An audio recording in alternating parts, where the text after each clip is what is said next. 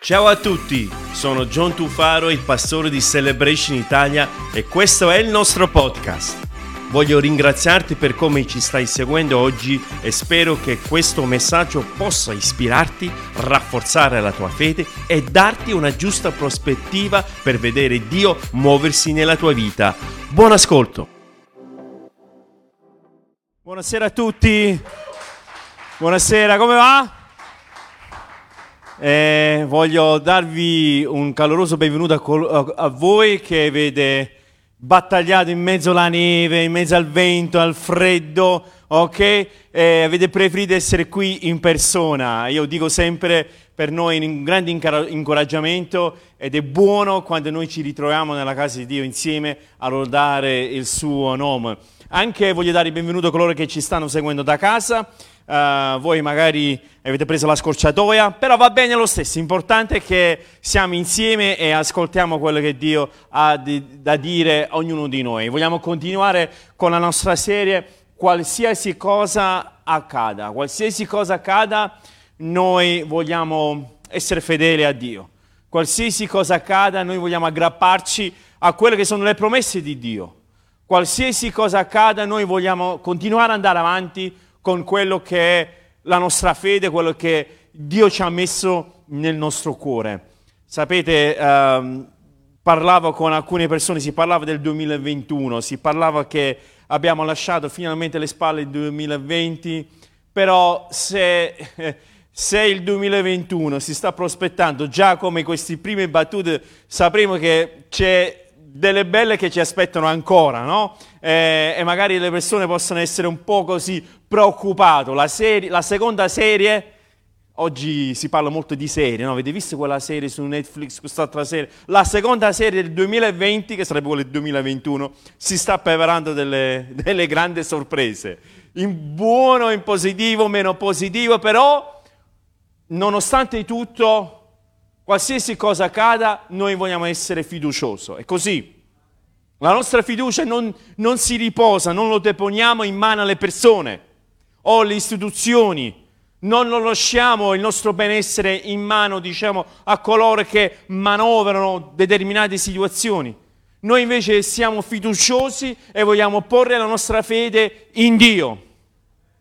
Però potete fare molto meglio di quello. Noi vogliamo porre la nostra fede in Dio Ok? E questa è la cosa meravigliosa che qualsiasi cosa accada, nel, nel, disegno che c'è qui dietro, nel logo che c'è dietro, c'è eh, la croce. E io credo che è sempre opportuno che noi guardiamo la croce, è sempre opportuno che noi guardiamo in quella direzione, la direzione del, della croce che per noi è la risposta, che per noi è una speranza, che per noi non è soltanto una via d'uscita, ma una via d'ingresso a quello che è la vita eterna che noi possiamo avere in Cristo Gesù. E in questa sera vi voglio parlare nella fattispecie di un personaggio biblico che a breve uh, andiamo a, a, a, parlare in una maniera un po' più esaustiva. Ma prima di parlare di Giobbe, voglio parlarvi di Giobbe, ma prima di parlare di Giobbe voglio mostrare quanto sia importante che di fronte a delle situazioni che noi affrontiamo, è importante che noi manteniamo uno spirito puro, manteniamo fermo a quello che è la nostra identità in Cristo. Dobbiamo essere coscienziosi che noi possiamo fare una delle due cose, cioè quello di essere, numero uno, o sopraffatti da ci, dai problemi che ci circondano, o sopraffatti da quello che è la presenza di Dio. Noi possiamo scegliere in quale de, di queste due aree noi, noi vogliamo risiedere durante tutto quello che ci sta accadendo attorno a noi. O essere sopraffatti dai problemi, essere sopraffatti da, da tutte le situazioni negative che ci circondano, o essere sopraffatti di quello che è la presenza di Dio. Lasciami subito dire cosa significa la presenza di Dio. La presenza di Dio è quella consapevolezza che c'è un Dio e che Lui si fa sentire quel suo amore, quella sua gioia, quella sua serenità, quella sua pace, lo avvertiamo nella nostra vita, non soltanto la domenica quando veniamo magari in comunità, ma ogni giorno della settimana, tutti i giorni della nostra vita, noi possiamo avvertire di quella presenza, avvertiamo di quella gioia, avvertiamo di quella, di quella serenità, avvertiamo che c'è un Dio Padre che ci guarda e che ci benedice. E che Lui apre la strada là dove sembra che non ci sia. E noi vediamo che, prima di parlare di Giove, voglio parlarvi di, di Saul e Davide. Voglio mostrare brevemente questo concetto di rimanere nella presenza piuttosto che rimanere a, a gongolare a quello che sono le problematiche, quello che è la pandemia, quante persone, le vaccinazioni e questo e quell'altro, ma noi vogliamo rimanere in quello che è la presenza di Dio. C'è questo episodio nell'Antico Testamento dove c'è Saulo che era il primo re di Israele, fu, eletto, fu scelto da Dio, il popolo l'ha invocato, il popolo l'ha voluto a, tu, a, tutti i costi. Noi vediamo che il suo servizio, dopo che Davide, non so quanti di voi vi, eh, ricordate di questa storia, che lui ha sconfitto Golia. Dopo che lui ha sconfitto Golia, Saulo ha voluto che Davide restasse eh, nel palazzo, nella corte, insieme a lui. E Davide iniziava a crescere, iniziava a, a, insieme a Saul a, a sconfiggere i nemici. Al loro ritorno le persone decantavano le imprese di Davide e quelle di Saul. Cantavano che Saul ha sconfitto le mille e Davide ha sconfitto i diecimila. E Saul si, si ingelosì molto di questa, di questa cosa. Iniziò a vedere Davide non più come quel ragazzo, ma inizia a vederlo con gelosia. Ed ecco qui, voglio leggere questo, questo episodio. In 1 Samuele capitolo 18, versetto 8. La cosa irritò grandemente Saul e quelle parole che gli dispiacquero e disse, a Davide ne hanno attribuito diecimila e a me ne hanno attribuito solo mille. Ora non gli manca altro che il regno. Così Saul da quel giorno in poi guardò Davide con gelosia. Il giorno dopo un cattivo spirito da parte di Dio si impossessò di Saul che si comportava come un pazzo in mezzo alla casa. Dunque se c'è qualcuno che si sta comportando come un pazzo in mezzo alla casa, sappiamo che non è un spirito di Dio. Mentre Davide suonava l'arpa con la sua mano, come gli altri giorni, e Saul aveva in mano una lancia. Così Saul scagliò la lancia dicendo inchioderò Davide al muro, ma Davide schivò il colpo per ben due volte. Noi vediamo questo episodio, queste persone che decantavano Davide e noi vediamo dentro di Saul nacque questa, questa gelosia e lui cosa si è trovato tra le mani?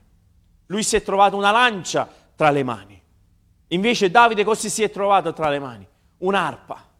Dunque uno aveva uno strumento di guerra, l'altro invece aveva uno strumento di pace. Però notiamo bene, entrambi avevano il medesimo nemico. Entrambi, per entrambi il nemico non era tra di loro, il nemico non era tra di loro, il nemico erano i filistei, il nemico era il, il nemico storico del popolo di Israele. Eppure noi vediamo questo atteggiamento diverso tra di loro. Uno di loro aveva una lancia, l'altro aveva invece un'arpa. Uno era sopraffatto a quello che erano le problematiche, uno era sopraffatto di quella che era la gelosia, quasi l'odio, l'invidia. Saulo era un, era un megalomane, voleva a tutti i costi che le persone in qualche modo potessero innalzare le sue, le sue imprese, la sua persona. E in qualche modo lui stava venendo ombrata da questa, da, questa, da questa cosa e noi vediamo cos'è che lui aveva tra le mani. Aveva una lancia. Io ti voglio chiedere, in mezzo a tutto ciò che la società, la cultura, il mondo ci sta bombardando di, di informazioni, noi tra le nostre mani cosa c'è? Il desiderio di, di, conquistare, il desiderio di, di, acquisire, il desiderio di far male, il desiderio di, di vendetta, il desiderio di adesso lo faccio, faccio, vedere io come faremo. Qual è il desiderio? Cos'è che hai tra le mani? Oppure hai il desiderio di, dare una delizia, hai il desiderio di servire, hai un desiderio di dare compiacimento, hai un desiderio di dare un suono che sia dolce alle persone che hanno tanto di bisogno di pace e serenità oggi. Cosa vogliamo fare? Mettere benzina sul fuoco? O vogliamo procurare quell'immagine pacifico, quell'immagine d'amore che è Cristo Gesù? Cos'hai tra le tue mani? Perché in base a cosa hai tra le tue mani avrai la tua reazione. Sarai sopraffatto da quelle che sono le ansietà o sarai sopraffatto di quello che è la presenza di Dio. Vediamo Davide con, che non gli interessava più di tanti nemici, poi i nemici si vedrà. E stava lì, dice la scrittura, come tutti i giorni, che lui suonava l'arpa, che lui si immedesimava nella presenza. Cosa significa che Davide non aveva nemici? Certo che aveva nemici. Gli stessi nemici di Saulo erano gli stessi nemici di Davide. Le stesse problematiche che aveva Saulo erano le stesse problematiche che aveva Davide il fatto che il popolo filisteo cercava di, di eh, distruggere le loro raccolte. Dunque il pericolo di fame era lo stesso pericolo che entrambi so- soffrivano, che entrambi dovevano in qualche modo affrontare. Però vediamo, uno che non si lascia trasportare da quello che sono le insidie del nemico, l'altro invece che mantiene ferme che qualsiasi cosa accada, io spererò nell'Eterno. Io questo ti voglio incoraggiare in questa sera, voi anche che ci state seguendo da casa, qualsiasi cosa accada. Noi vogliamo confidare in Dio, vogliamo avere la fiducia in Dio. Dunque ti faccio questa domanda in questa, in questa, in questa sera. Cos'è che abbiamo tra le nostre mani? Qual è il suono della nostra voce? È un suono della nostra voce disperata? È un suono di, di odio? È un suono di gelosia? È un suono di istigare? Quello che, so, che, è la situazione attuale, oppure un suono di pace, un suono di, di, di creare un ponte, un suono di dire qual è il bisogno di servire. Vogliamo, vogliamo godere della presenza di Dio. E noi vediamo che la differenza tra questi due era che uno prosperava, l'altro regrediva. Saul in versetto 10 sta scritto si comportava come un pazzo, come un pazzo. Invece Davide, versetto 14, il capitolo 18, dice, ora Davide riusciva bene in tutte le sue imprese. Perché? Perché l'Eterno era con lui. Ti voglio dire una cosa, noi per, per godere delle benedizioni di Dio, per riuscire nelle nostre imprese, non è a che vedere con le risorse non è a che vedere con le nostre proprie capacità. Per essere una persona di successo, di, di, di, per realizzare le cose giuste nella nostra propria vita, non dipende dalle risorse, appunto, non dipende dalle capacità soltanto, ma invece dipende solo e esclusivamente se Dio è con noi o no. Ve lo mostro. Voi voglio mostrare questo punto. Saulo non gli mancava niente, non è vero, era un re aveva a disposizione tutto il regno, aveva a disposizione tutto l'oro, tutto l'argento. Saulo aveva un esercito a sua disposizione. Saulo aveva tutto quello che magari un uomo potesse mai desiderare, eppure si comportava come un pazzo. Davide non aveva le risorse, non aveva le ricchezze del re, non aveva a, a sua disposizione quello che aveva Saulo, eppure in tutte le sue imprese lui riusciva. Io ti voglio dire questo nella nostra vita per avere, lasciami, consentimi questa, questa frase, per avere successo, che poi su questo ci si può aprire un altro capitolo della definizione del successo.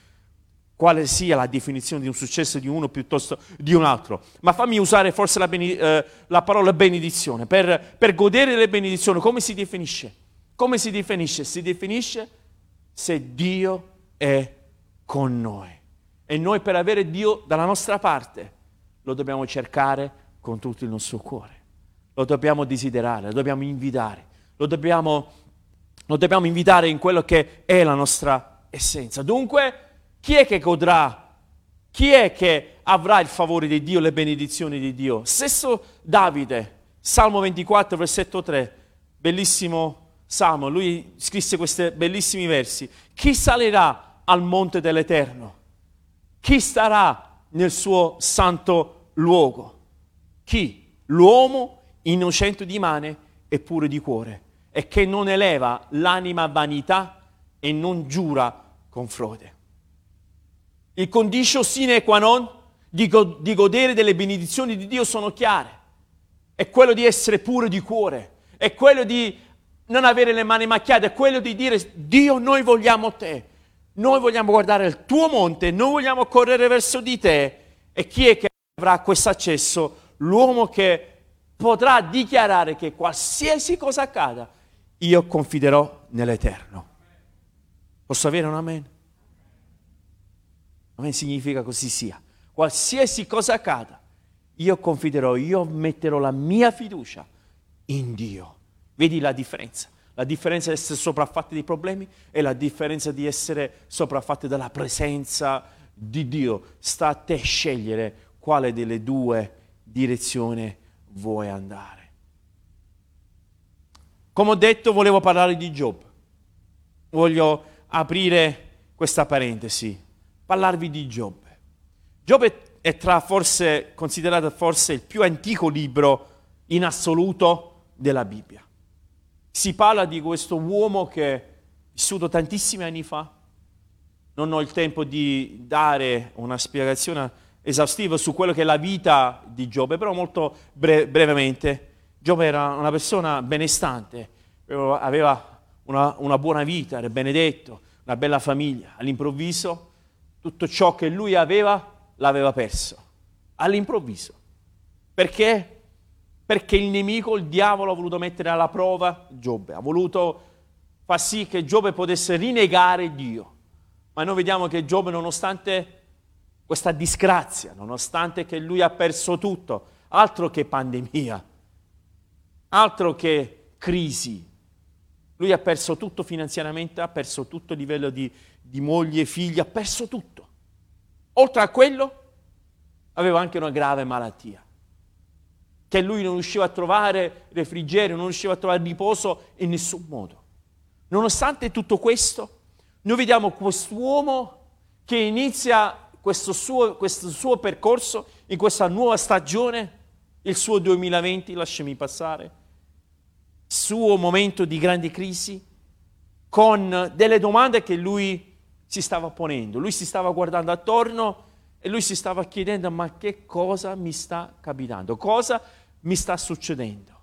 Cos'è che mi sta capitando? Che all'improvviso questa, uh, quest, tutte queste calamità mi stanno accadendo addosso. Uno si chiede, sto facendo la cosa giusta? Ed è esattamente quello che Giobbe ha fatto lui si, ha iniziato a chiedere se quello che lui aveva fatto,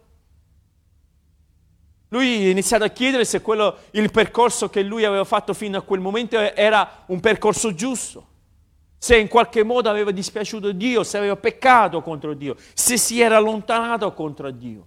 Poi gli hanno raggiunto, raggiunto degli amici che in qualche modo gli ponevano queste domande continuamente, ma, Giobbo, ma cosa hai combinato che Dio si è scagliato contro di te? E capitano dei momenti nella nostra vita dove sembra che tutto si sta mettendo contro di noi, che tutto sta andando storto, che tutto mi sembra che sta andando nella direzione magari, magari sbagliata. Noi cosa facciamo? Cosa ha iniziato a fare Giobbe? Lui iniziava a porsi delle domande. Io ti voglio dire questo, che è impossibile, era impossibile per Giobbe cercare di essere razionale verso tutto ciò che gli stava capitando. Era impossibile per lui cercare in qualche modo essere razionale, in qualche modo cercare di, di co, proprio come magari come la matematica, no? La matematica è molto razionale, è scientifico, no? La matematica, come si dice, non è un'opinione, è un dato di fatto. 6 per 6 farà 36. Non è un qualcosa che si può dare in opinione. Invece la fede è l'opposto, non si può dare una soluzione scientifica, non si può dire è questo piuttosto questo, se tu fai questo più questo, uscirà questo. Non si può essere razionale. Delle volte ci capitano delle cose che noi non possiamo darci delle spiegazioni. E cosa facciamo? Ci fermiamo? Cosa facciamo? Torniamo indietro? Cosa facciamo? Andiamo in crisi? Noi ci chiediamo cos'è che mi sta capitando. Mi ricordo qualche, qualche tempo fa, è stato un periodo che non voglio fare il suo nome, però mio figlio maschio, non faccio il suo nome. Mio figlio maschio è stato un periodo che era non dicembre scorso, forse dicembre precedente, che in un mese ebbe tre incidenti di macchina, tre incidenti d'auto. Adesso subito lui si giustifica, non era colpa mia, nessuna delle tre, indubbiamente. Però mi ricordo che la prima telefonata, papà, è successo questo, una macchina mi è venuta addosso, ovviamente la prima cosa che un genitore fa, stai bene? Sì, sì, tutto a posto, non ti preoccupare, è la macchina, va bene, è la macchina. Poi arriva una seconda telefonata, dopo una settimana, papà, guarda, è successo che una macchina mi è venuta addosso. Matteo, ma mi sembra un déjà vu, ma è successo questo una settimana fa, non è possibile. No, no, no, no, no, è fresco, è fresco. E vabbè, può capitare, per, per carità. Poi qualcosa è iniziato a crescere nel, nel nostro stato d'animo, che ogni volta che Matteo ci chiamava, sai, stavamo un po' tesi, chissà mo che è successo. Poi è arrivata anche la terza telefonata, papà guarda, non ci crederai, ma un camion mi è saltato addosso, un camion. Ovviamente anche lì Matteo, ma tu stai bene? Sì, sì, e chi mi accira a me? Dunque da, da parte nostra c'era questa, questa, questa, ansia, ma Matteo, ma che ti sta succedendo? Cioè, com'è possibile in giro, un giro di due o tre settimane, tre incidenti, una settimana, hai fatto l'abbonamento? Non so, cioè, cosa ti sta capitando? Eh, devi andare a rifare la patente, devi, devi andare a ristudiare. Cos'è che sta? Fai guidare Adriana, togliati dal, dal manubrio fai un'altra cosa, dedicati al karaoke, non lo so, fai un'altra cosa. Allora tu stai lì e lui, e lui dice, papà, non so che cosa sta capitando. E io lo, lo vedevo, che soffriva un po' questa, questa, questa cosa che ogni volta che usciva mi deve stare attento. E lui si chiedeva, ma cos'è che gli stava capitando? Cos'è che gli stava capitando attorno? E così nella nostra vita. Capitano delle cose, delle situazioni dove noi ci guardiamo attorno a noi e ci capita e noi diciamo ma cos'è che mi sta succedendo? Cos'è che mi sta accadendo? Capitolo 17 di Giobbe. Bellissimo capitolo dove in qualche modo Giobbe si avvia verso una sorta di, di, di conclusione, se, se vogliamo, dove Giobbe inizia a dare stesso lui qualche spiegazione Primo verso, lui dice, il mio spirito è infranto e i miei giorni si estinguono. Giobbe che si chiedeva, ma tutto ciò che mi sta capitando, il mio spirito è infranto e i miei giorni si estinguono, cioè il mio spirito sta a terra.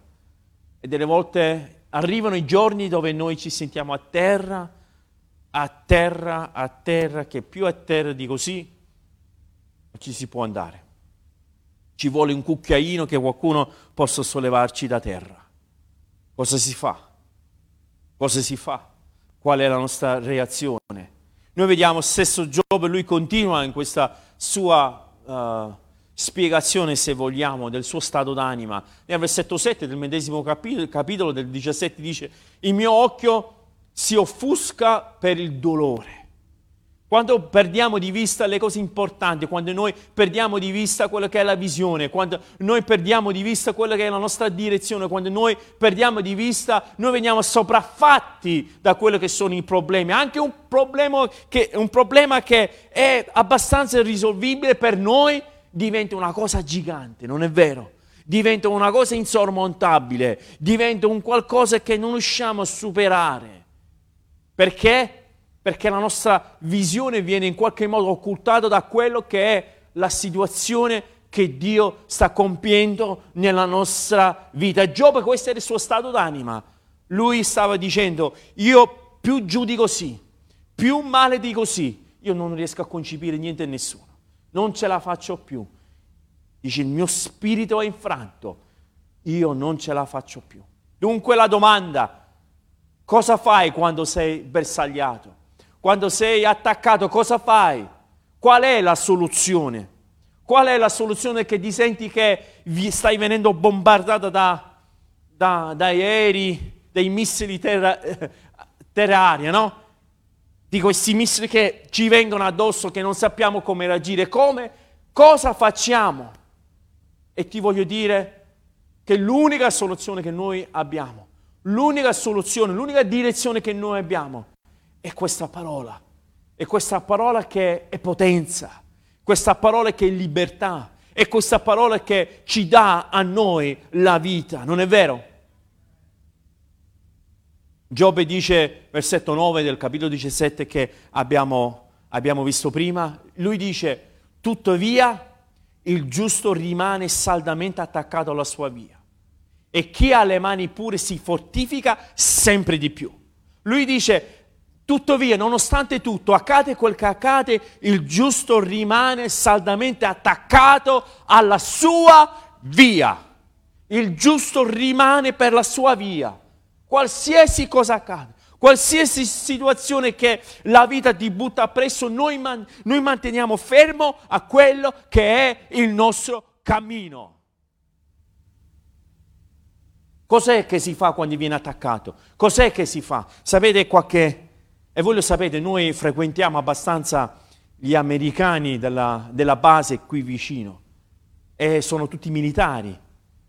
E qualche tempo fa mi ricordo ho avuto una possibilità di, di, parlare in una maniera approfondita con uno di loro che adesso è andato via, ma è stato qui per molto tempo. Lui faceva parte dei corpi speciali della, della fanteria terra, che quando c'era da andare, per esempio, lui ha, servito in Iraq, Desert Storm, l'operazione che hanno fatto contro Saddam Hussein.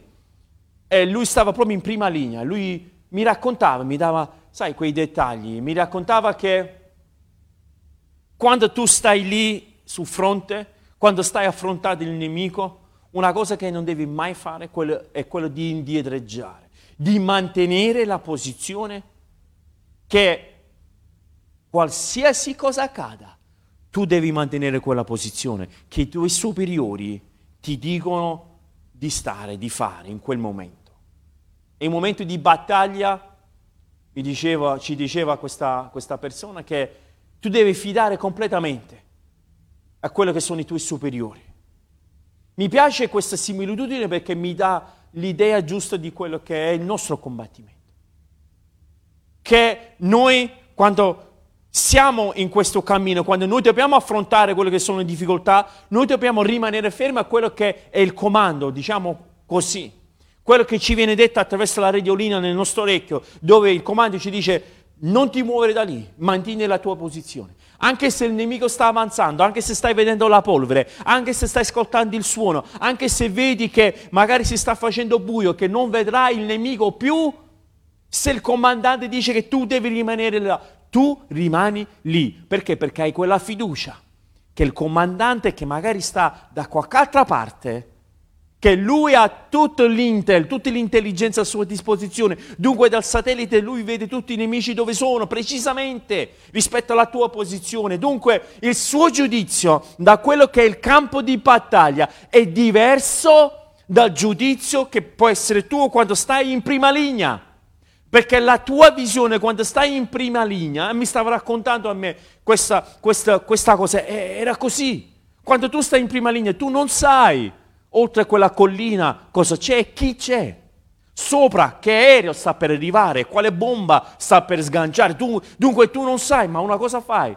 Tu ti fidi di quello che il tuo capitano generale, quel sia ufficiale, l'informazione che ti ha dato. Di fidi. Non, è, non c'è tempo di, di, di, dire, vabbè, però non mi va a stare nel fango qui. No, io voglio andare, no, voglio andare di qua, voglio andare di là. No! Quando stai in battaglia devi mantenere la tua posizione, non devi dietreggiare, non devi pensare altro. Dunque quando venga attaccato cosa devi fare? Ti devi fidare, ti devi fidare di Dio, perché la sua visione ovviamente è molto più ampia, molto più profonda, molto più, molto più profonda rispetto alla nostra. Perché? Perché la sua visione è completamente, ha una prospettiva completamente diversa rispetto alla nostra. E mi diceva, questo soldato, diceva quando tu stai in battaglia, tu devi mantenere la tua posizione. Lo fai non soltanto per te stesso, lo fai per gli altri che ti circondano, i tuoi commilitoni, e lo fai per la tua patria.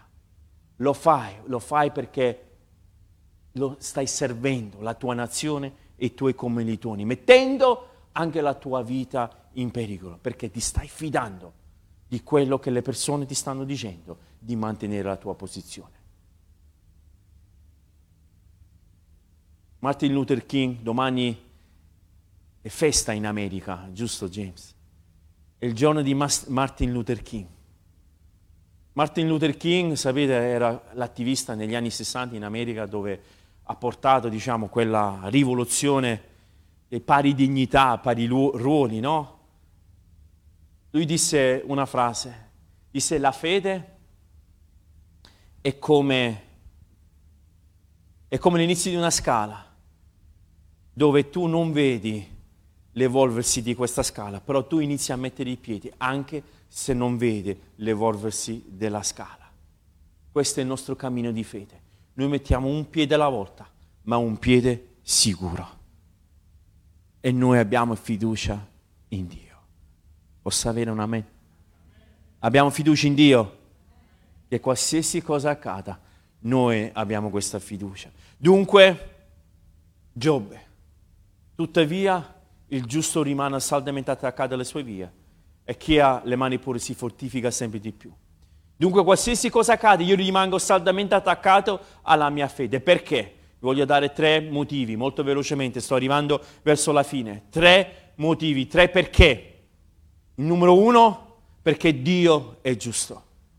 Qualsiasi cosa, cosa accade, io rimango saldamente attaccato alla mia fede perché? Perché Dio è giusto. La giustizia di Dio ha a che vedere con le sue azioni.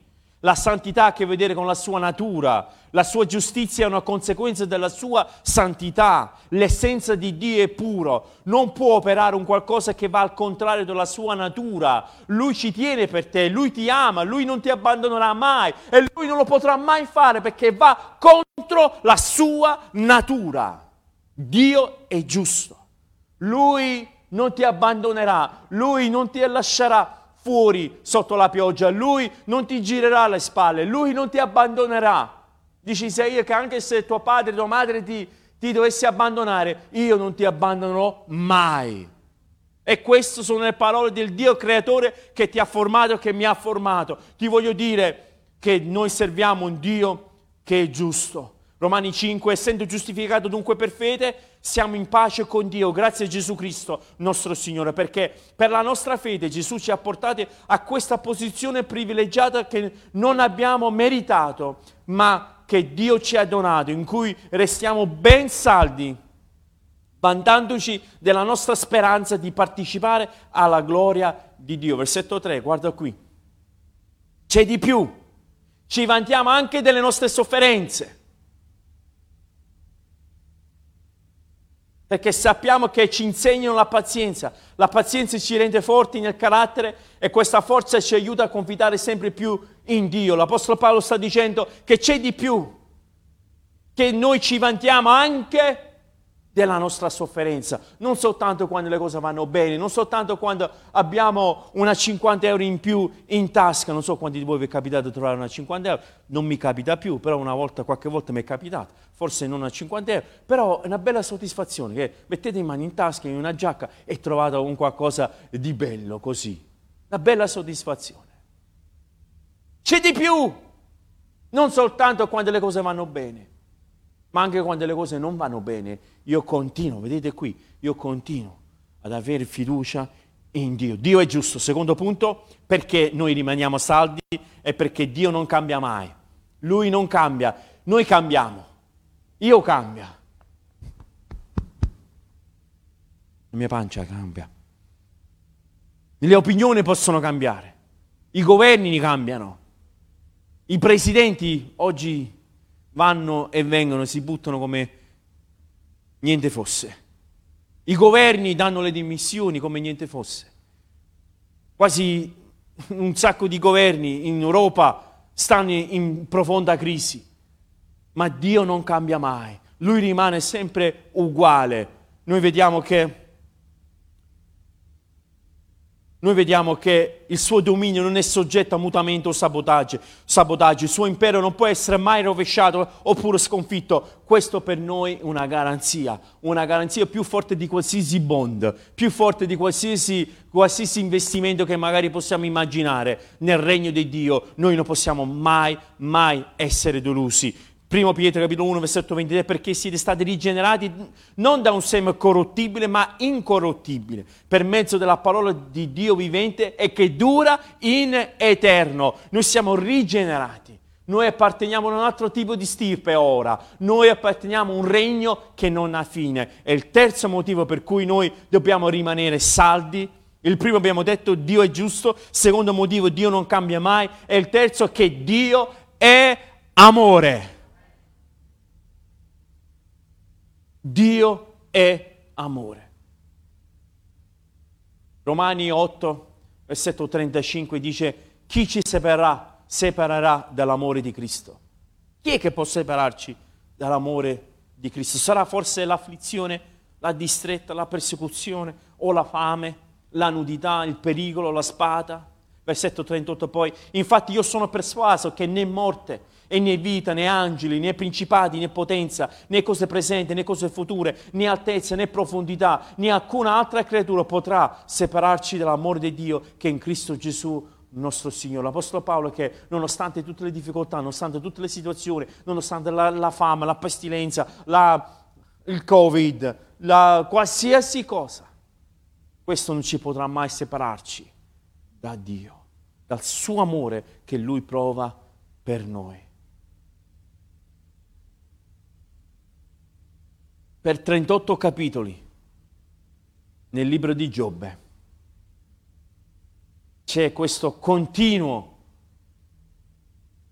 andare avanti e indietro con Giobbe e sue, i suoi amici. I suoi amici che lo sfidavano a Giobbe, dice Giobbe, ma chi te lo fa fare?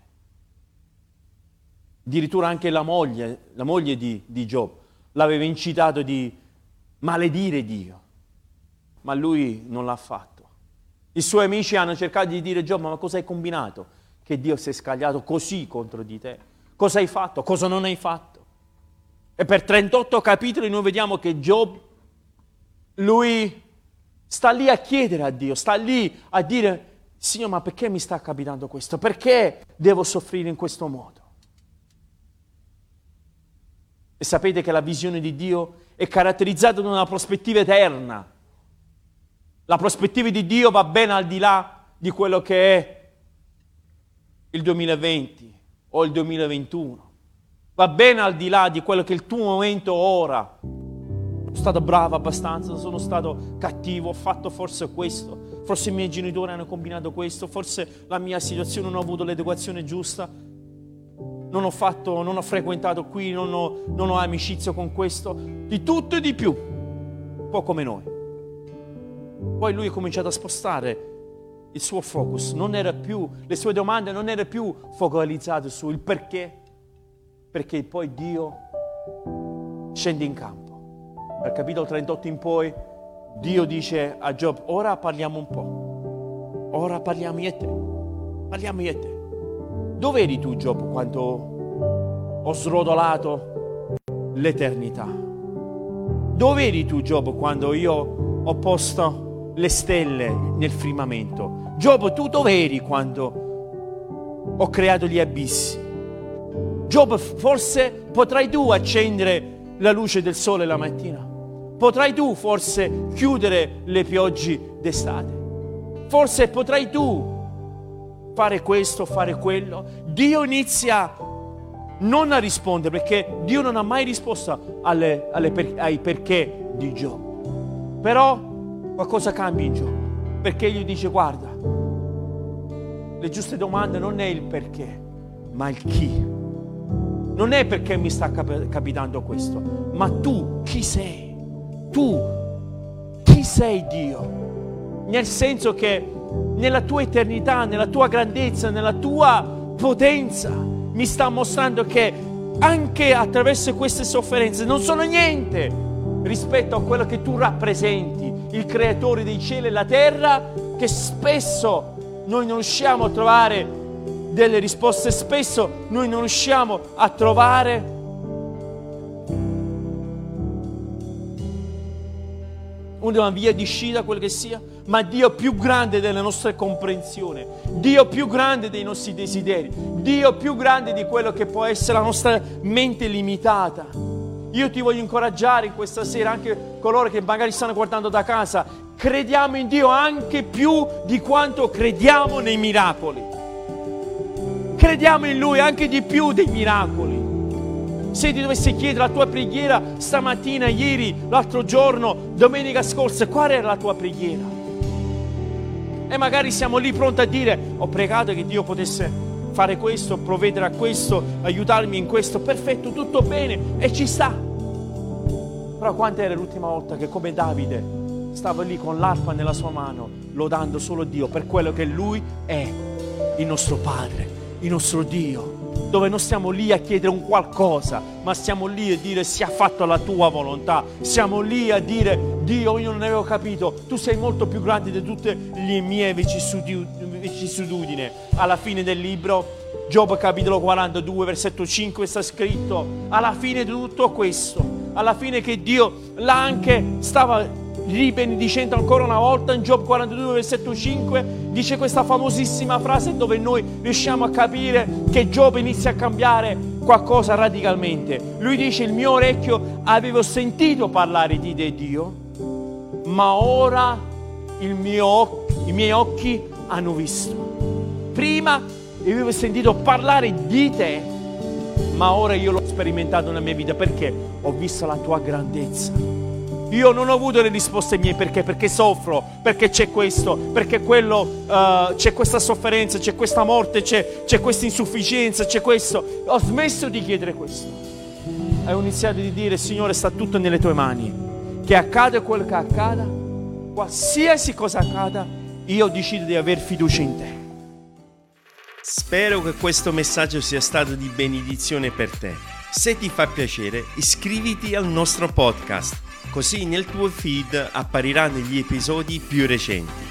E seguici cliccando sul link in descrizione, rimanendo connesso con tutte le nostre attività. Ti do appuntamento al prossimo podcast di Celebration Italia.